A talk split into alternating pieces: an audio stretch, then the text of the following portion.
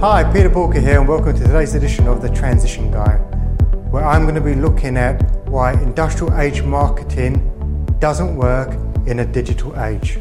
So, let me ask you a question. When you want to find some information, when you want to find a product or a service, what's the first thing you do?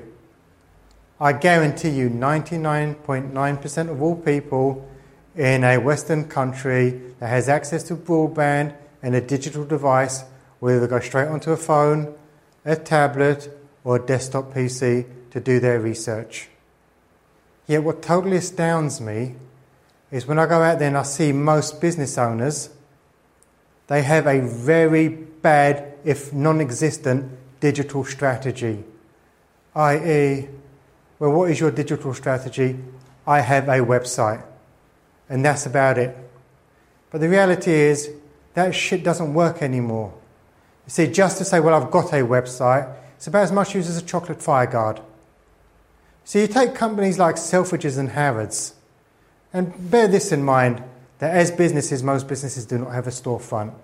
So when you take commercial retail premises like a Selfridges or a Harrods, what is their biggest marketing space? It's their shop window. How often do they change their shop window? Frequently. How often do they update displays? All the time. So, my question to you is if your only digital strategy is your website, when was the last time you updated your website? How frequently do you post content? In all fairness, how relevant is your content? Do you use video?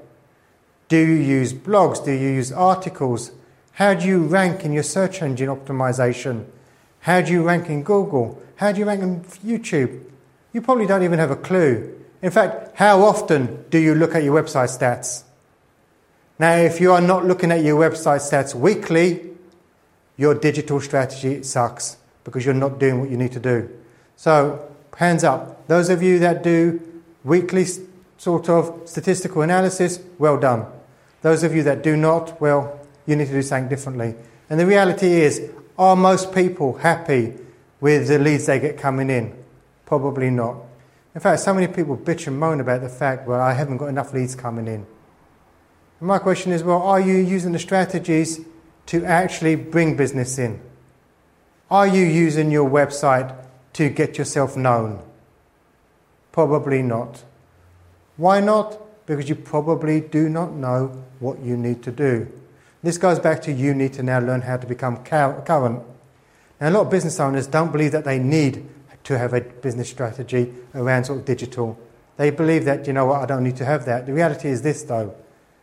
As we get older, and a lot of the industrial age business owners are getting older, and to give you an idea what older means, 40 plus, the reality is the target audience of people that are going to be buying from us are going to be a lot younger. And you've got to ask yourself, well, where do these people go? Well, these people were born online. Yeah, they, they know Google like the back of their hand. They use YouTube like the back of their hand. They're on Facebook.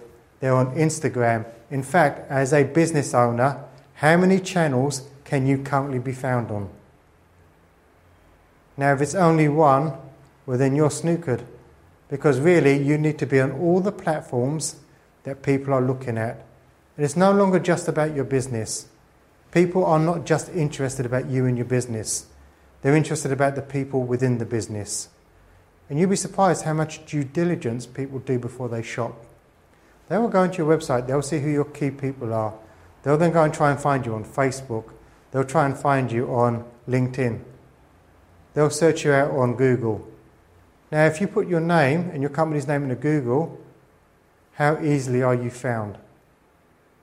That is going to be your litmus test to become how visible are you in the marketplace. Now, for me, I don't particularly love digital. However, in order for me to grow my business, what needs to happen? I need to be on channels. I need to be highly searchable.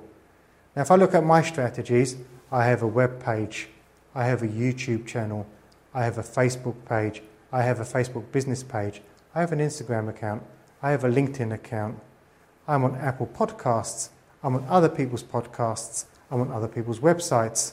I'm on other people's videos. I'm using a minimum of 10 different channels to get myself known. are you? Now, there are so many channels you can choose from, it's ridiculous, I know. But what you've got to do as business owners, you've got to actually start to test and measure and see what works for you. Because there are going to be certain channels that are going to be stronger than others. I know for me, Facebook's a nice to do, and I've got a Facebook presence. However, LinkedIn is my channel. If I look at where I get the majority of my inquiries, it's always going to be LinkedIn. Therefore, guess where I start to focus most of my efforts is going to be on LinkedIn. You, what you don't want is to have a, an account, a channel for the sake of having a channel.